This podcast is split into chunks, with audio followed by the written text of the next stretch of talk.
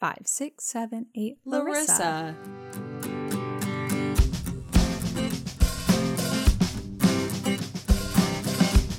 Hi, everybody. Welcome back to Gilmore to Say with Tara and Haley. I'm Tara. This is Haley. Hi, Haley. Hi, Tara. So today we have a fun guest joining us, Larissa from Eating Gilmore. She is a content creator cooking her way through Gilmore Girls. She is up to season seven at this point, but she has made a meal and or drink for every single episode of Gilmore Girls that she's watched. She's made some incredible things, which she talks about in this episode, but she also talks about the show on her stories, People share hot takes and feelings about the episodes as she works her way through them, which has led to some controversial conversations, particularly about June 3rd, mm. which is one of the reasons why we wanted to have her come on because we just passed June 3rd. After we had this conversation with her, we realized we definitely want to have her on again in the future Yeah. because we had such a fun time talking with her and we hope that you enjoy it as well. Larissa, thank you so much for joining us. We're so excited to have you. Welcome. Thank you for having me both. Um, I am really excited to be here, although a little nervous because you two have like the best podcasting voice I've ever heard. Um, No way. Thank you. That's very Um, nice. You also have a wonderful recording voice. So, thank you. You should go into audiobook recording. oh, great. Wow. I will say in our reviews, people disagree with you about that. Oh, yeah, some of them are like, mm, a pass, but They're not feeling We'll it, but it. Oh, we'll take the compliment. it's so calming. Thank you. Thank you for being here. So, as many of you know, or hopefully remember, when we did our Gilmore Galentine this past February, we had Larissa design our cocktails. And that is because Larissa is a Gilmore content creator. Um, so, why don't you tell us a little bit about Eating Gilmore, how you got here, and uh, how much fun you're having with it? Yeah, I'm having a lot of fun. Um, it started back in 2020. Um, we all know what was going on then, and needing um, like a passion project, just kind of something to fill the time being at home. And um, I always say that I got my inspiration from this other content creator um, from the account Brad Bakes, and he was cooking his way through the Harry Potter books oh, fun. I also loved and was like, oh, you know, there's another series that I love that has so much food. And um, was cooking obviously a lot more during the pandemic and sharing that to my personal Instagram. And my friend Michaela was like, You need to start a food blog. And I'm like, I'm not, I'm just a home chef. Like, I don't know what I'm doing. And then people were just encouraging me to start it. And so, November 2020, I did my first dish, the Sookie peach sauce from the pilot. And Oh, yeah. Oh, we could take a bath in that sauce. Yes, I love it.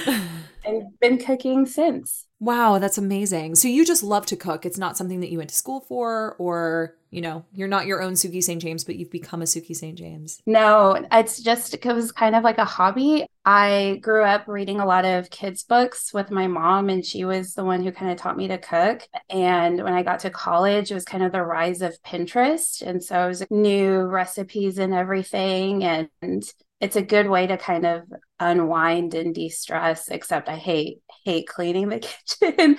Oh my God. That's half the reason I don't cook at home Yeah. is because I don't like cleaning up afterwards. Exactly. It's the worst part. And see, and that's why I think with professional chefs, like they have a crew to clean up after them, so it's fine. Mhm. Yeah. But you're the chef and the crew in this case. Yeah, and it sucks. So you've been doing this for like quite a while because you're in season seven now. Yeah, about to start seven. Yeah. And you post a new recipe every week. Is that Yeah. right? hmm What has been some of your favorite? Because I know you just mentioned the peach sauce, which is just like such a good place to Oh, start. love. And I imagine a lot of them end up coming from Sookie's kitchen. Yeah. But do you have any that like you just like were like way over the top and you loved them? And I guess consequently any that you feel like this was not it and you might want to Mm. take another stab at it? Yeah. Um, I think all of my favorites have probably been Sookie's dishes, um, because she's so iconic. The one that I am most proud of to this day and probably forever until the end of time is her pretzel basket that she did for Yeah. Bread Basket. that is Amazing. amazing. I have always wondered how that would turn out. How was that for you? Um, so I was gonna sound kind of braggy, but it No, please worked. do. No, brag, please. It worked the first time. Like I've done dishes where it was very much trial and error. sure. That one, I don't know how, like, because I'm I don't have an engineering background, I'm not good at math, like not in the slightest. But yeah, I just made like six basket woven pieces. Um, the only issue that I really hadn't because um, when you make pretzels, you have to dunk them in this like water bath with um, baking soda, and it gets that like pretzely texture. Mm. And so when I dunked the pretzel piece, it kind of disintegrated. But if I just brushed them on, I still got the texture, and it all fit together. And so yeah, I'm very, very proud of That's that. amazing. Isn't it stuffed with something? Am I yeah, so she has um it's a goat cheese filling. So I just like whipped up some goat cheese and used that as sort of like the piping to kind of blend the seams together and add the handle. So smart. so smart. I love that. I have always, that's one of my favorite episodes. And I've always wondered how that would go if someone attempted to do that. Yeah. And it's, I love that. I love that that was your favorite. What are some of your other favorites that you've made? Um, there is a amaretto chocolate mousse cake that mm. Sookie makes when Trix comes to town and goes to the Independence Inn. So that was really good. Um, I think one that I'm also pretty proud of just the creativity behind it. I think this is what caught y'all's eye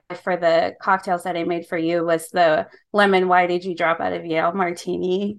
Yeah. I, yes, I was going to say once amazing. you are done telling me your favorites, I will tell you mine. And it is that one for sure. I loved that. I thought that was so clever because there are not I, I assume, and I mean, we're making our way through the show and know the show very well, but have never really zeroed in on it the way that you are from a food perspective. I assume that there are episodes where no food is necessarily made. And so you have to get creative. Yeah. So, was that an episode where there was just nothing to really make and you were like, I'm totally going to take this line that is so iconic in the Gilmore world and turn it into a drink? Yeah, I really haven't run into too many episodes because food is such a I always say that food is almost its own character on the show from sure. the, you know, sookie and Luke and the Friday night dinners and all the junk food. Like it is its own character. Mm-hmm. Um, so I honestly haven't really run into that issue. It's only been like a couple of times, and both times I made cocktails for it. but yeah, I think there was a few things that might have been mentioned, but nothing that I was necessarily excited or inspired by yeah. maybe it was something I had already done because I always do a different dish for every episode. So it might have been something I had made before. Yeah. Oh, totally. That makes sense. I loved that cocktail when that came out. And yeah, of course, that was what, you know, caught our eye and we were like, perfect. She's the perfect person to design alcoholic drinks for us. Is there anything that like from the show that like it sounds really good and you decide to make it because it's mentioned it's like a highlight because i know that a lot of the times you'll put up like a question box mm-hmm. asking your followers what you what they might expect you to be making from this episode and a lot of people say the same thing is there any of those that you've made them and you're like this tastes terrible I not that's coming to mind. Um, the only few times that I've really oh, I know the Santa burger. I oh, that, oh. and that just I well, I'm not a fan of ketchup for one thing. Um, okay. and it's smothered in ketchup, obviously. Um, yeah. Um, and then weirdly, Luke uses cream cheese. Yeah. And I just I know. don't know why that's the choice for a burger when like mayonnaise is mayo is an option. So yeah. I did mayo with mine, but it still wasn't enough to like mask the ketchup for me. That's so, a lot of ketchup. and a lot of mayo. Yeah. Yeah. So Dang. that one, but I think at least they appreciate it for its disgustingness because Lorelai talks about how it is disgusting. So yeah, I'm trying to hide that it's disgusting. Yeah. is there any other fan favorites? Because I know that we loved the Why Did You Lemon Drop Out of Yale, but is mm-hmm. there any ones that like, because I know that you've gone viral on Instagram a couple of times with some of the ones that you've made. Are there any fan favorites? Um, I think the one that did most well was not English, but um, that did really well on TikTok was Sookie's um, chocolate caramel marshmallow chunk cookies, which is a tongue twister. Yeah, um, but yeah, those were really good, and I think part of the reason the video did so well is I kind of did like an ASMR style. Oh, right. Oh, yeah. Love that. So that one I think did really well and also one of my favorites. Um, I always say too for people that are like wanting to get into baking that maybe aren't super adept and skilled in the kitchen, cookies are kind of a good place to start because I think they're a lot of room for error, but also a lot of room to explore and kind of create if you have a really simple, easy recipe. Yeah. Mm. Is there any that you, I guess, on that note of cookies being easy to make, if like anyone is not a particularly good chef, is there any of the recipes from any of the episodes that you would be like, try this one and make this one? Yeah. Um, I did the Rocky Road cookies from season one. the one that Dean should be allergic to. yeah. Dean likes Rocky Road cookies. Yeah. Yes. How could we forget? um, so those are pretty pretty easy to start with for sure. No, that's so funny because like I am not really a great cook. I'm a decent baker, but that's something that I think would inspire me to bake or cook or attempt those things would be if they were affiliated with a show that I absolutely loved and like I could connect it in that kind of way. But I know that you have also um, taken to your Instagram stories to kind of talk about the episode that each of your dishes come from. Can you expand a little bit more on that? Yeah. Um, so we kind of play little games, as I like to call it, in my Instagram story. Um, and it's I was actually thinking about this um before we sat down, where that kind of started. Um, yeah. And back in February of 2021, I was on season two because I used to when I first started, had so much more free time. I did two dishes a week which now thinking about that's that, a lot. Um, we all did a lot of stuff during COVID that we don't know how. Like we just had way too much time on our hands, right. so we totally understand. but so I live in Texas, and that was the year we had that really, really bad ice storm, and we lost yes. power and water and everything. Oh my god, yeah. So obviously, I got behind on cooking. uh, sure. So I was like, okay, well, in the meantime, until I can get another dish out, like let's do some episode polls because it was Jess's very first episode, which obviously oh. is a really important episode. Yeah. Um, so I always very exciting. I came up with I used to come up with polls. Now people submit polls for me because I got to a point where I couldn't think of ones for every episode. And it just kind of expanded from there. Um, I used to do one, uh, we blew through all the characters, but it was favorite scene Monday where I would have a character for the Monday and people would submit their like favorite scenes of that character and that was pretty fun. And then um it, yeah it just sort of evolved to now we do fashion polls on monday. Tuesday everyone tells me what their favorite and least favorite scene is from the episode which is always very interesting because we get a lot that are submitted for both. Like for some people this, this scene will be their favorite and then for other people it'll be the least. And I'll usually pick the top ones and have people vote on it. And it is really interesting to see which ones like like I think with partings that one had a lot that were split of favorite versus least favorite. Yeah. It's a controversial I know a lot of people episode. don't a lot of people don't like that one. Yeah. I couldn't understand why. I know. I agree. My conflict queen over here. I was about to say that is something that I really love about like you doing your polls and us on our pod is that I love the like really intense discussions that come from this because it's like it's almost like one step removed from it being fictional because it feels like people get so invested in this show that we all see very very differently that like some people will watch it and be like this is the best scene from this episode like bar none. And someone else will watch it and be like that's literally the worst scene of Gilmore Girls I've ever watched in my entire life. Um and they will like fight tooth and nail over it and I just I love that so much. yeah. And just the fact that we're having these deep, heated discussions so many years after it aired. Yeah. That's also very interesting. I don't feel like obviously there are shows in the same way, but there I feel like a lot of the newer shows don't have this same sort of discussion. Like they just don't have this like hold on the zeitgeist yet. And maybe that's just due to time.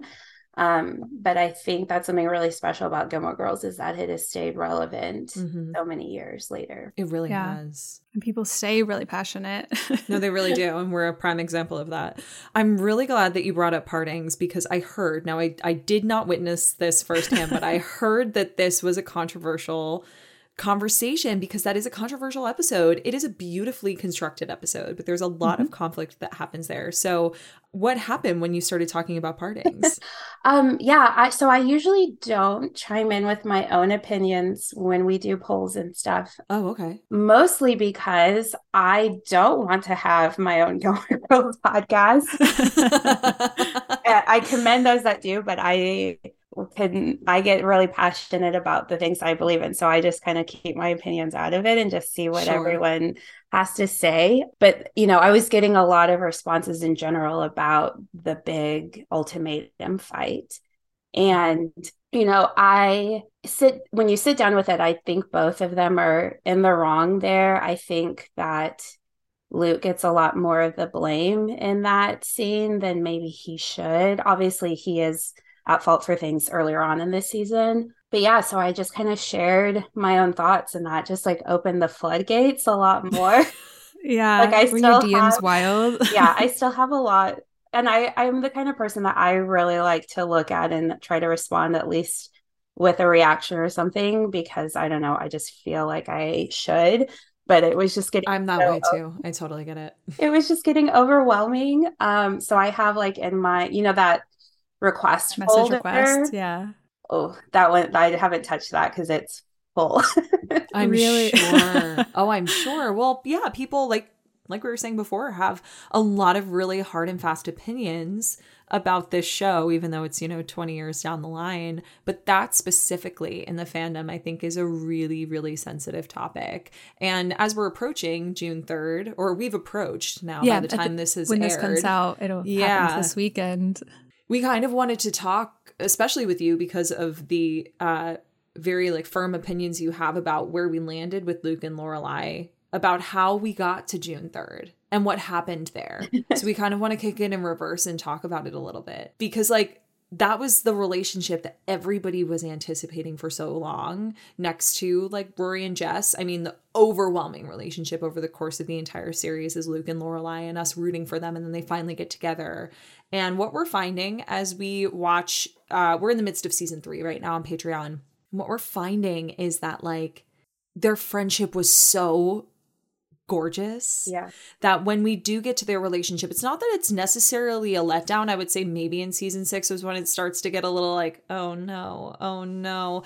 Um, but their friendship was so beautiful that like I miss it sometimes you know um and we haven't hit season 6 yet so maybe my opinions on this will change but from what i can recall you know everything that transpired between the two of them I think did equally kind of fall on both of them in season five. I think a lot of their um their growth being stilted was because of Lorelai and her inability to really go all in. But then when we get to season six and they have this pivot with everything with Rory and then April coming, you know, on the scene, I do shift a lot of that onto Luke because it's like I really wish that the two of them would just open their mouths and communicate with each other is really the problem at the root of it all. Um, but I'm curious what you guys think about that. Yeah, um, I think you nailed it really well with the friendship thing, and just sitting here hearing you explain that. I think Luke and Lorelai are the reason why Friends to Lovers is my favorite romance trope. Really? Because I grew up with that. Um, but also why miscommunication is in the third act is my least favorite thing ever. yeah literally what yeah. season six is um so i think that like affects my um reading preferences but yeah i going through the show a lot more closely now you know researching for the episode or the dishes and stuff um i found that i do like Luke and Lorelai more as friends and that build mm. up and the tension. And then once they get together, like there's still some cute moments like with the ice skating rink or whatever. Oh, yeah. But they're just they just don't feel like they work well as a couple. Like they don't communicate. And I think we see that in a year in the life too. Yeah. Is that yeah things haven't gotten better between them even after all the They're basically years. frozen in time but everybody is that was like our mm-hmm. biggest gripe with the revival was feeling like everybody was yeah frozen in time in in all of their emotions. And that like and in the journeys that they took and stuff. And we're just kind of like wait has nothing changed in 10 years? And I, I completely agree with you. I think a lot of it is represented in luke and lorelai's relationship and the fact that it's been 10 years and they still haven't gotten married and they're still not talking about certain things. And there's this like looming idea of having a child together. I, it's like oh wow we really are still in the year 2007 possibly the year 2006 and yeah no i i totally agree. But i think that zooming into just seasons five and six and haley i know that this is really your sweet spot so i'll i'll let you i'll let you take it away. But i feel like that's oh. when obviously they're together but we start to see the the journey of them post friendship yeah. Well the thing is is i want to zero in on june 3rd here but i disagree with you about season five. I don't think it was lorelai as much as it was luke because mm-hmm. luke was one that said i'm all in and then when things got hard he was the one that dipped. So just a thought. No sparkly heart haven't said that in a while i accept your no sparkly heart but here's what i'll say because I do agree with you on that. It's like, yeah, he said he was all in and then he dipped at the first sign of trouble, but it was the buildup of Lorelai lying to him or omitting about Chris, which was Yeah. Remember the remember the episode I, I know you both do. Remember the episode where um which one? she goes to lunch with Christopher and she mentions it very offhandedly at the diner and Luke is like, "Oh, she was with Christopher. Yeah. Then he has this conversation with TJ where he's like, if Liz went out with the next boyfriend, would you be okay with it? And he's like, Who's Liz going out with? Is it hot? Tell me it's hot. Like I I remember him having to kind of come to the conclusion on his own and bring it to Lorelai and go, Hey, I just want to let you know it's fine that you went out with Christopher. I'm okay with it. He had to literally do it on his own. He didn't do it with her. Yeah, which was really weird for him to be like, for sure. It's cool. For sure. She didn't really But it was just one of those things that he had to get to on his own because she just randomly was just like, "Oh, and by the way, I got like she didn't even say, "Hey, I just want to let you know that I got lunch with Christopher." She dropped it so casually, and you know Lorelai's my girl. But like if there's no conversation surrounding it, like, is that okay? Does that make you uncomfortable? I mean, he's Rory's dad, so at the end of the day, it has to make you comfortable. But how can I make you comfortable with that? There was never any beef prior to that, obviously, between Chris and Lorelai or Chris and Luke, right? Yeah. But I felt like after that, her then going to Christopher to, of course, deal with his dad and and that all that happening was totally, totally fine. There was nothing wrong with that. But the fact that she hid it from Luke made it seem like there was something wrong. It made it seem like she was doing something bad. And if I were Luke, I would be like, why yeah. didn't you tell me about this? And why do you let me get blindsided and like leave me open to finding out from somebody else that you went over there and got hammered? The next day you show up at the diner, you have a headache, you won't tell me why, you lie and say, oh, well, whatever.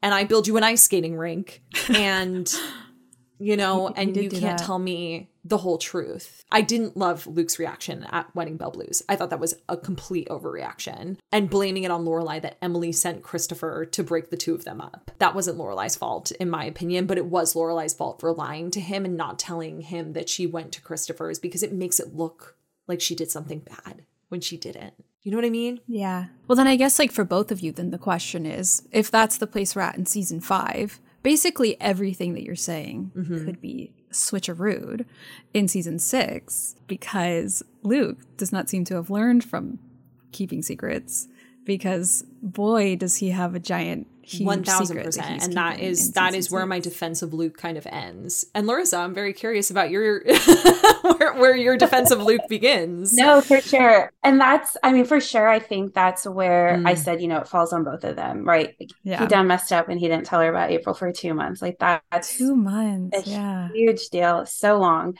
But I think where I see things a little bit is that for Luke who is so bad with change. Mm. Obviously, we see that throughout the whole show. To get this big of news dropped on him in the way that it was dropped on him, I think it was really hard for him to just figure out how to pivot his life in all aspects, but especially with Lorelai, um, just trying to figure out how to be a dad. Because I think Luke is, we see him as the father figure for Rory throughout the show and so he is kind of that fatherly figure and i think he wants to be that with april but he does doesn't know how to and mm. anna doesn't really let him so i think giving him space and time to figure that out is kind of where lorelai goes wrong but at the same time i think luke should have mm. communicated mm. that need mm-hmm. earlier on and especially because she's the one who suggests oh we can postpone the wedding. That's right. So she does she does bring that up. And the thing that kind of gets me and someone brought this up with the famous dms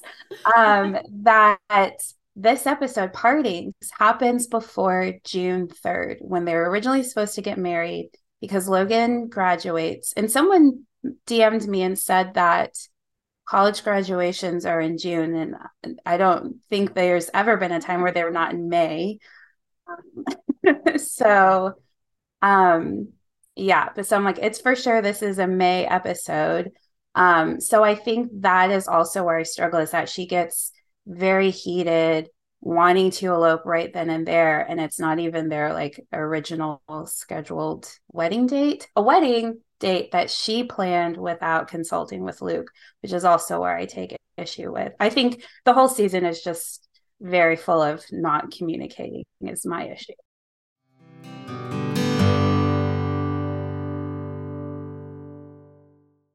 I don't know what it is, but cowboy boots are magic. Since they've arrived, I've worn my Tecovas boots almost every day. I have the Annie in Midnight. I know you have the Annie in Bone. I do. But they make me feel so powerful because, of course, it is my dream to be a cowgirl. Yes, I know this about you. But I also know you've told me that you wear them while you write your book.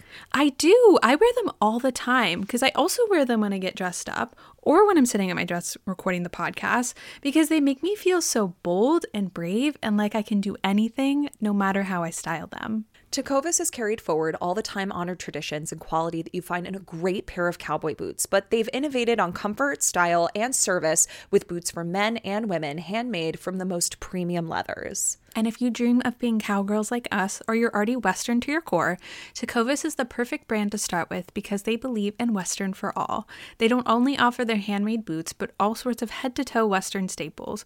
Perfect jeans to go with your boots, pearl snaps, bandanas, and cowboy hats. You name it, and they'll get you outfitted. And if you can't make it into a store, Tecovas delivers the most premium quality and most comfortable Western goods right to your door. So visit tecovas.com. That's T E C O V A S.com. And as a special opportunity for our listeners, Tecovas has said that they will throw in one of their best selling trucker hats or ball caps for free into any minimum purchase of $100 on tecovas.com. Just use the code Gilmore at checkout. That's G I L M O R E. It's about a $30 value and they sell fast, so they're always new styles and looks. Again, for a limited time, just enter code Gilmore at checkout to add a free logo hat to your order as a one time gift from Tecovas, only at tecovas.com. That's T E C O V A S.com and point your toes west. Haley, I feel like most of our followers already know that we don't really drink alcohol, but we do love a fun beverage. Oh, we do. Both of us think a fun beverage and a chill night is the epitome of a good time, especially when that drink is a recess mood, which is a delicious sparkling water infused with functional ingredients like mood lifting magnesium and stress balancing adaptogens, so you can relax without the alcohol. I drink mine every night while reading, of course. Tara, tell everyone how you enjoy yours. Honestly, I usually drink mine while we're recording the podcast. It's my favorite way to enjoy a recess. And all of our besties can get 15% off the Recess Mood Sampler Pack at takearecess.com slash GTS. Recess Mood is made with real fruit and comes in four delicious flavors like strawberry rose and raspberry lemon. But my personal favorite is the grapefruit tangerine. And with only 20 calories and no added sugar, it's the perfect way to chill. You deserve a healthier way to unwind. Head to takearecess.com slash GTS and get 15% off Recess Mood, your go-to alcohol replacement.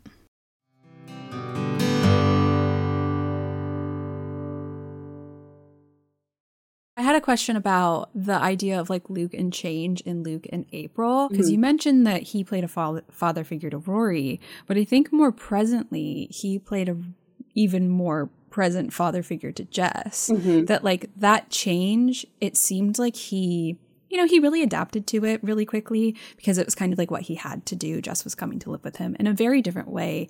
April was now in his life. Do you think that it's like really authentic to who Luke is that he would keep something like that from Lorelai for two months when he kind of already went through it a little bit? And I'd argue like leaned on her a lot during Yeah. that period. I mean, they butted heads with the Jess stuff in season two, but like from the perspective of you know caring for Rory and also caring for Jess, he leans on Lorelai a lot. I mean, Rory because she is her mother, but with Jess because she is a parent and he kind of doesn't know how to navigate that quite yet. No, I think that's a good point of you bringing up Jess. Um, obviously, like I think that he didn't have a lot of time to prep for that, as with with the air mattress. So no, I, I really like that you bring that up, and I, I I stand by. I think Luke should have talked to Lorelai about this way sooner. Yeah. I go back and forth on this idea though of like he can't get married until he figures things out with April. Like some uh, sometimes I watch a show and I'm like, you could still get married and figure that out because you're Yeah. ultimately a team. Mm-hmm. But then at the other times I'm like, well, he just needs some more time and two big life events at the happening at the same time can be really overwhelming and stressful. Yeah. Well, that's, something else that you mentioned was in this same vein was I think it was on your Instagram stories or maybe I was DM, DMing. I was a part of these DMs, of course. There was no way that someone was going to talk about partings and I wasn't going to show up to the conversation. But something that you mentioned was Lorelai wanting to postpone the wedding for Rory. And then once they started talking again, everything fell into place. Like the the dress, the invitations, the venue, June 3rd, all happened. And here she delivered it literally on a silver platter one evening. But then he wanted to postpone the wedding for April. And like this idea that like that is on par with each other. Mm-hmm. Cause I, I think I disagree a little bit that Yeah. like that's the same thing. But that was, I know that was part of the conversation that was happening. Yeah, no, I'm, I'm glad you brought that up because I was about to. Because yeah, at the beginning of six, she won't set the wedding date until she's talking to Rory again. And I don't know, I someone brought this up in my DMs, and I was like, oh, I think that's a really good point. Um, it's not a point Mm. that I will like. It's not the hill that I'm going to die on. Yeah. there are much bigger hills to die on. but I do think that there there is some parallelism. That's even a word. it didn't sound Mm. We'll take it. We'll accept it. Parallelism is a are word. we can just They invent It's new okay. ones as long as people know what they mean. But between Lorelai figuring out this new shift with Rory versus you know Luke figuring out this shift with April, and I think they should st- both be given the same grace of time and processing. A point that I made though, in terms of people saying, "Oh, well, you know, Rory and Lorelai are a lot closer versus April and Luke," and she obviously wanted her at the wedding. Lorelai did not care to have Rory at the wedding when she married Chris in Paris, even though that's not Amy's doing. Yeah. But I was gonna say I don't know how much we count that, but yes, yes, but it did happen. fair. it did happen So, indeed. you know, she obviously didn't care that much Yeah. for that. So I don't know. I'm curious to hear your thoughts, Haley. well the fan fiction aside i i think that the thing is is like i really feel like the rory part of it is so different because like she's like such an integral part of her life. And so like the idea of her getting married without rory like the paris of it all whether or not that like is actually legally able for them to happen there like that would never happen. Like this is totally where she would end mm. up. She would totally delay it for rory but i feel like this is this is what we were talking about mm-hmm. in terms of like june 3rd and luke in april versus rory and lorelai is that they were like in a conflict. This was like a time of strife between the two of them, which was rare because of how close they were. With Luke and April, it was more of like this was their new life. Like they were moving into a new phase of their life together. And so a lot of people in partings, the part of it that they take issue with is when Lorelai is giving this ultimatum. Like it's not like it's what is it exactly that she says? You're gonna have to figure out how April fits into our lives rather the than the other way around. around. And I think that's so fair because a lot of people hear that and they're like, wait, Lorelai's wanting to be prioritized over a child. But I think that that what she's saying is that like, I am your partner, we should figure this out together and we should figure out how April is going to fit into the life that we're building together rather than you building a life separate from me with your daughter now that like I come into when you deem me worthy or her mother deems me worthy to be a part of this life. And I think that's that's where I felt like it was different Yeah. because for me the major glaring difference is that Lorelai and Rory obviously have been in each other's lives the entire time and it wasn't Luke's fault that April just came on the scene. But Luke and Lorelai were a team navigating the rift between her and Rory and Luke would not allow Lorelai to be his teammate while he was navigating this new territory with April. And that I think is what I take No, the most issue with. It wasn't that he wanted to postpone the wedding. Like like you said, that was Lorelai's suggestion, which I always forget about. But it's moreover that like I hated how much he would not let her into the equation, but was like, but I'm gonna marry you. And it's like, wait, what? That's so confusing. That's so ass yeah no i mean i i totally get them working through this as a team for sure. And i will keep saying luke needed to communicate this a lot sooner. Totally. But i do think he deserved to have some time just to process it. But ultimately i don't know if they really would work well as a married couple at the end of the day. Yeah. Because they, if this is how they're starting their relationship because you know they've only been together for about a for literally exactly a year when they get engaged Mm. and, and their you know entire engagement is this mess and then when they get together at the end of seven it's just a kiss and then when we jump into a year in the life they're still having the same communication problems yeah Right. So do, Totally. then do you think that like because like you mentioned before about how like the issue that you took with Lorelai literally just delivering June 3rd and being like this is when it's happening Yeah. with no input from him. Do you think that that was kind of like the beginning of the end for them in some ways like when it came to season 6 that like like how were they going to like work through this if Lorelai was going to decide this huge life event for them completely on her own without really any input from him? I don't know. I I honestly think the beginning of the end for them is them getting together in a relationship. and it's hard because like obviously it's a couple that everyone roots for and people still ask me like are you, who are you on team wise for Lorelai and I feel like Luke is the only right answer, but at the end of the day, I'm like, are they actually a good couple? And I don't know if they are. We had this argument, uh, or this debate rather, Last summer. in uh, were Luke and Lorelai better off as friends? You know, we totally did a whole episode on this because I think that question is such a valid one. And I agree with you. I think I, I would say the beginning of the end for them was honestly when Lorelai lied to him about Christopher. And then they got over that, and I was like, okay. And then the real beginning of the end for me was when he didn't tell her about April. Yeah. and that is all like that both of those things i mean one i consider to be more monumental than the next but they're both at the base of it all.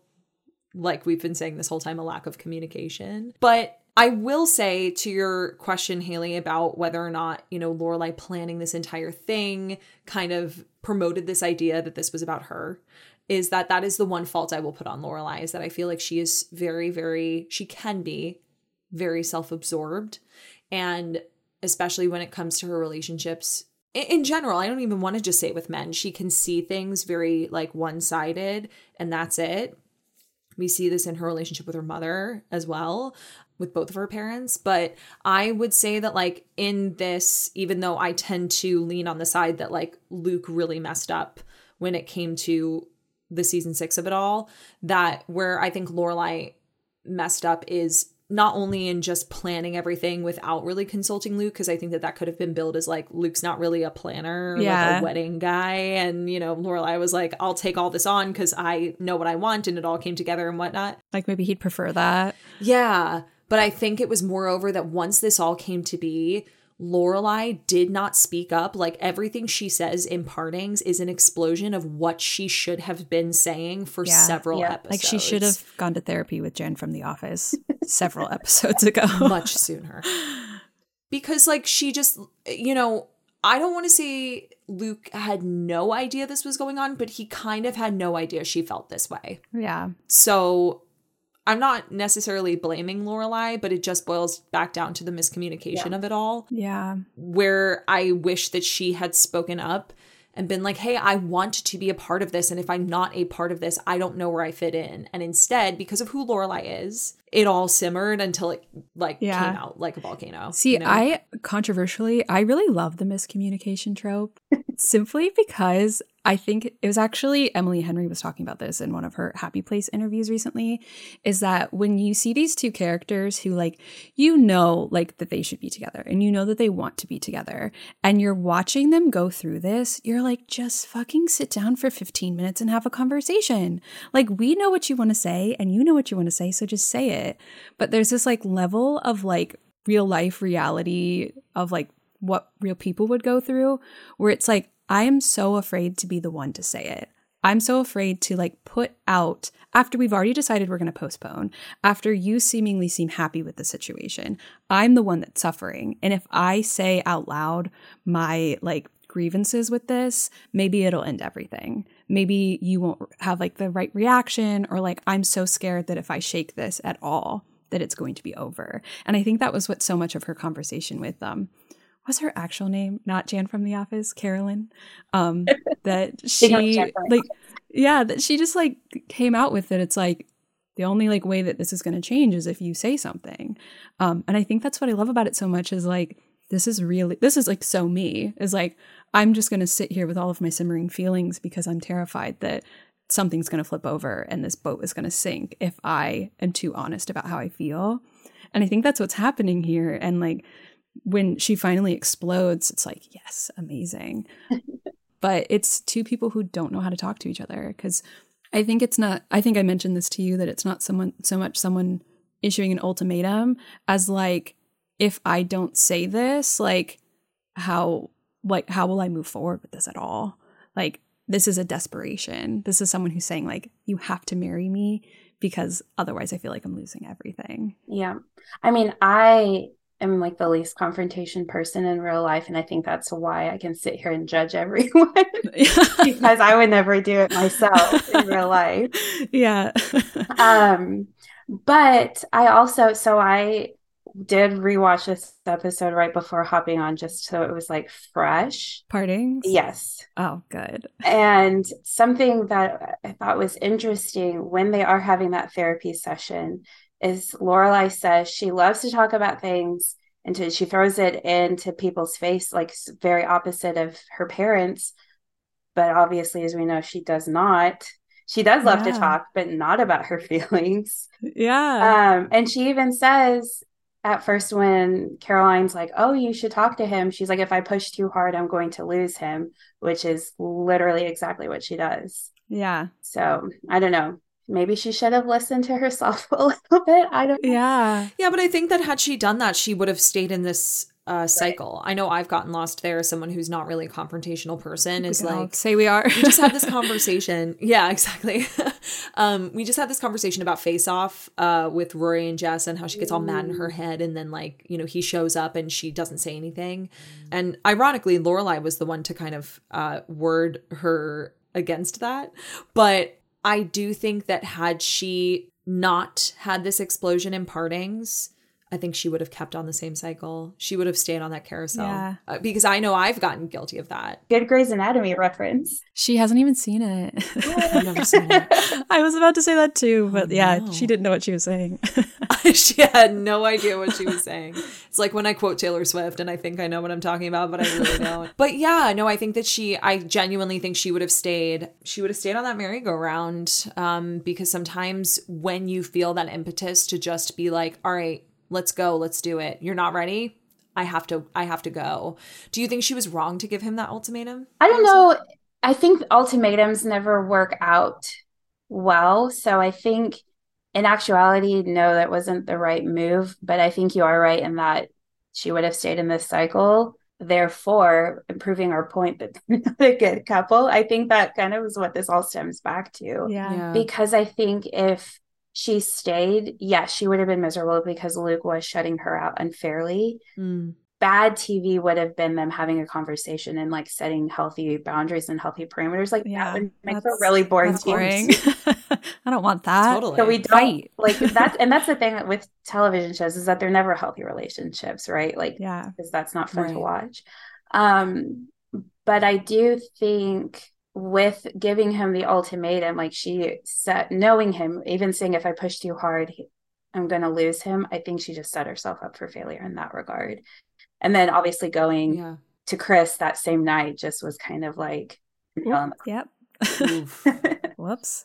the way that Amy and Dan could have left that out and chose to put it in there and leave that in the hands of whoever was going to take the show and carry the torch forward but like the fact that they threw that in there was like a jaw dropper so are you a are you a chris fan no, definitely not. No. okay i was going to ask if there was someone else on the show besides luke knowing that we've all kind of reached this consensus that we did really love these two as friends if there was someone else for lorelai to end up with was there someone on the show that spoke to you in that way I think if he had gotten more episodes and more screen time, Alex might Oh, be a contender. we love Alex. we've been saying that because we're in the middle of Yeah. season three He's right now fucking and we're like this is the perfect man for her Oh yeah, because you guys just did Lorelai out of water, right? And that's Yeah. big episode. yes Oh, the perfect man for her. Well, but then like when you juxtapose it up up against Luke and the conversation that they have when he's like when he makes her the little pond, it's definitely a precursor to the ice skating rink. Mhm. It's so clear that the two of them have such a deep connection. And whether or not that was meant to be a friendship, I think is, you know, based on your taste, but you know, knowing that that was there was really hard for us to root for her and Alex, but like when you look at their relationship and like the foundation that they're building, even as they're just kind of casually dating and going on these coffee dates and to, you know, Broadway shows, he is the Mhm. perfect man for her. Yep. totally. So, and I think So I not totally just not getting even like proper closure with him because he literally just Yeah. disappears. Um, is never talked about again. know. I think Alex deserved a chance. And honestly, like going back to it, I don't think necessarily they were right long term, but I do come around, I've come around more to Max. As I've gotten older too, like I I don't necessarily think they would work, but I like Max a lot more now than I used to. And I mm-hmm. wish he would have gotten like more character development as well. Yeah. Yeah, there's no real closure there for us. We're actually about to hit the episode where he comes back in season three. I actually really I I really liked her and Alex. I I thought her and Jason were also great together. I not a Jason style fan. I am You're not, a Jason fan? I think it he was too much in Richard and Emily's world for them to really That's well valid. and him like suing Richard and that whole storyline was just some Oh, way too Yeah. messy. Everything before Yeah. that, though, I felt like it Yeah. worked. I mean, I hated that they had to hide the relationship. We've also always said that like Luke and Lorelai had the best friendship. Her and Chris the had the best Yes, I will stand by that a hundred percent Yeah. every day. yeah. It's just something about like uh David and Lauren together that they like really sell us on like you guys have been in love since 16. Yeah. And like every time Yeah. they're together, the way that they like banter, like I know that most of it's the dialogue, but they just like so sell that. And that Chris being really the only reason that they can't to get together. Like I 1000% believe it. But you mentioned that with TV, we never want a couple to have healthy boundaries and like sit down and have a conversation and be a little bit too full house and everything come for full circle and be super happy. But that being said, if Luke and Lorelai had kept June 3rd as their wedding date, what do you think that they would have had to do, I guess, in your opinion, to get from like, I lied to you about April, but we're still going to get married on June 3rd? Like, what do you think that they would have had to have done to get from there, A to B? That's a really good question. Uh, definitely therapy, lots, Yeah. lots of therapy. Bring Jan back. yeah, um, yeah, bring her back, not the therapist from the year in the life because she was Yeah. trash. Can't carry Yeah. that. But yeah, I think a lot, a lot of therapy and just really sitting down and figuring out how April is going to work in their lives, bringing Anna into the conversation because yeah. he obviously is causing problems, especially, you know, and that's that comes up in the partings fight because Lorelai tells Luke that she talked to Anna and he didn't know about that, which is also another problem. Yeah. She says, Yeah. You weren't supposed to talk to Anna. Yeah. So I don't know. I think just a lot of therapy.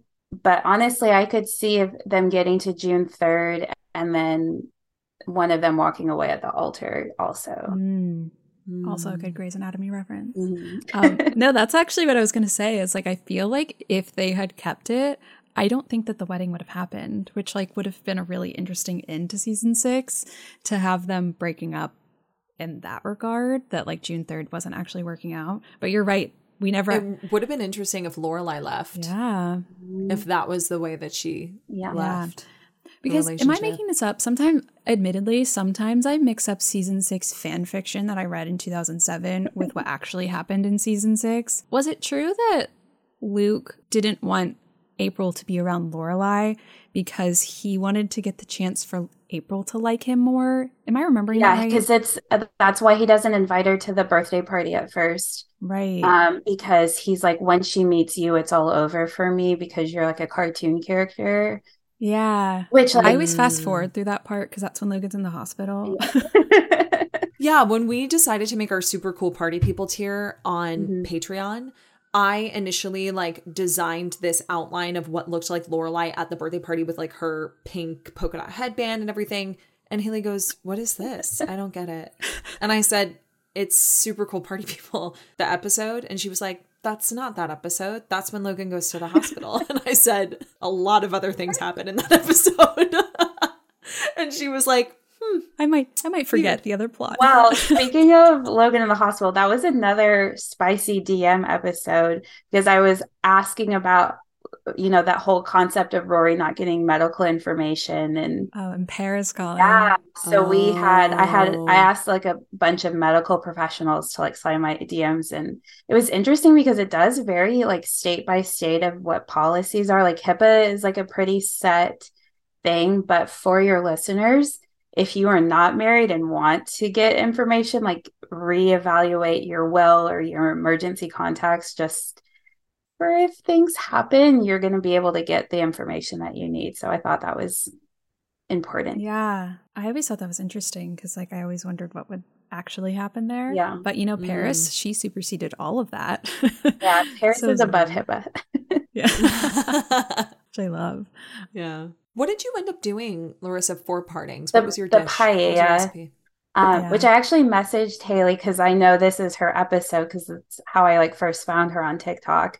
Yeah. Um, Yeah. and I was like, "Do you have any suggestions for anything else?" Because I would pie is just a lot to do, and it's like Yeah. a whole process. And I, it's also in hay bale Sure. maze. That's what Logan Mhm. makes. yeah, I think Yeah. I'm doing a pie for that episode. Oh, because they go get pies Mhm. from Weston's. Oh, I love. But there's not a whole lot of other food in Yeah. that episode, so I was like, "Well, okay, Yeah. no." The only other thing that I mentioned was like the London party, but like they don't really Ooh, eat yeah. there.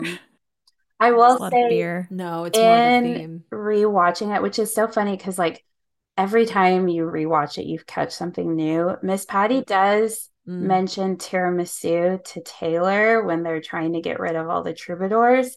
Oh, right. Oh, I could have made that, but that also was really time consuming, and I don't think it would have been any easier than yeah. Yeah, yeah, yeah, yeah. Plus, like Partings Paella, it's alliteration. Yeah. The Partings Paella, I think, is great. That's Did it turn out well? yeah, so it was really good. Although, so it's funny, I did a lot of I do a lot of research before I go into it, and every recipe that I read said to use chorizo, and I did. And I have a friend who's from Mm. Spain, and she was like, "You put chorizo in that?" And I was like, "Yes." Or was I not supposed to? And Mhm. she's like, "Don't don't tell any other Spaniard that you did that." And I was like, "Oh, my gosh, that's just Spanish what all police is coming. what all the the recipes said. So I guess they don't use chorizo, so Yeah. it's not that authentic, but it was really good with it in there. What do they use? What do they use instead of chorizo? So, Weird. yeah. wow. She didn't even tell you. She just told you you were wrong. Don't do that, but I'm not going to tell you Yeah. what you should put in there. That's hilarious. That's amazing. Larissa, one of the funniest things that you said right before we got on, um, She dropped a bomb on us. was that you have you have some spicy takes, which I thought was great because you are you cook and I think, you know, adding the flavor to your dishes is just as important as adding flavor to the conversation. And you told me that uh, you have more spicy takes than just kind of erring on the side of Luke when it comes to this Luke and Lorelai argument in partings, and that you are a Dean apologist. Yes. I know. I feel like I'm she I'm says going hesitantly. into like the trenches here. No, I love it. I think that that could open us up to a really, really beautiful, uh, spicy conversation on another. I will say be- before you know, before Larissa feels too bad, that if you're not on Patreon with us, Tara, she has become a little bit of a Dean apologist. I feel like I feel like I'm the most anti-Dean on this podcast today because the amount of times she defends Dean, I feel like it's not about defending him. I just say that I understand like his perspective on why he's, you know, I, I understand. I don't agree with it. But is that not being an apologist? I think it's I think you guys might fall into the same camp. You know, same I sleeping don't know bags. about that. I don't know Camp about Dean that. I'm- I still, I still have my my Dean sucks sweatshirt. Is it truth? Do we need to cross it out? Dean doesn't suck so much anymore.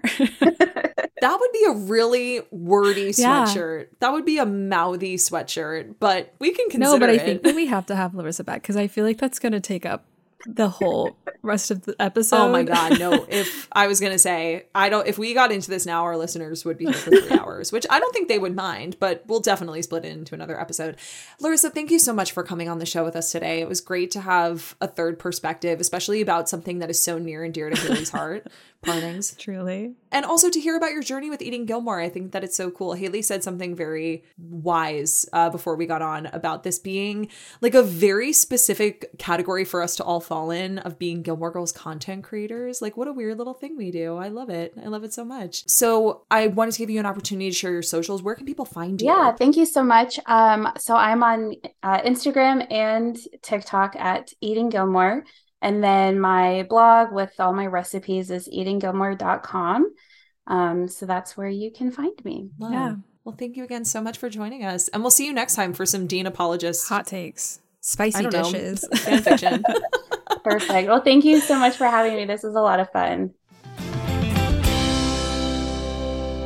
If you want more Gilmore to say, join us on Patreon where you can listen to our spoiler full rewatch podcast, Gilmore Revisited, where we're currently watching season three. You can also join us for live watches, our community Discord page, and get monthly merch discounts to our old fashioned merch shop at gilmoretosay.com. And be sure to follow us on Instagram at Gilmore to Say Podcast, where you can stay up to date on all things Gilmore to Say.